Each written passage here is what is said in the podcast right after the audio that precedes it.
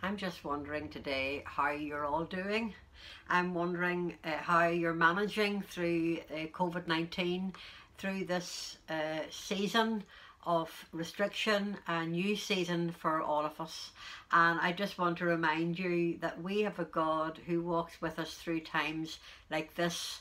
And I know that we've been kind of going through a bit of John's Gospel and I really wanted just to speak a little couple of words just from chapter 12 because I want to remind you that Jesus knows what it's like to face an uncertain hour that Jesus knows what it's like to have to face something that's very, very difficult. And I have a sense today that there are some of you who feel that you're facing some stuff that you're dreading. And I just feel that it's a, a quick word to you today to remind you that Jesus knows what that, what that is like and that he loves you and that he can take you through this time. Uh, John 12 says, verse 27, this is Jesus speaking on his way to the cross. He says, Even though I am torn within and my soul is in turmoil, I will not ask the Father to rescue me from this hour of trial, for I have come to fulfill my purpose to offer myself to God.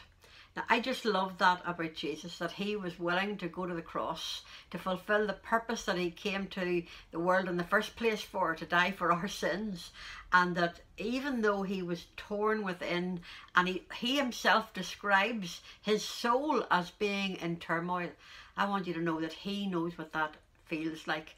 And you know what grabbed me this week, and I want to just very quickly remind you of this this is in chapter 12, and if you look over just a few verses into chapter 14, verse 1, what does Jesus say to his disciples? What does he say to you and me? He says, Don't let your soul be troubled. You believe in God, believe also in me. And so here's the word Jesus has gone through the tur- turmoil. He's gone ahead of you. He has paid the price. He, he has paid to take you through every trial, every difficulty. He has prayed to give you victory as well as to forgive you and heal you and give you liberty. He has paid to give you victory and deliverance. So what are you worried about? And I just want to encourage you today, don't let your heart be troubled. Know that Jesus has already taken all the weight of everything that you would most dread. He's already paid for it all. Why don't you just trust Him today? Why don't you just enjoy today? And thank Him that you can walk through life with Him and know that all is well.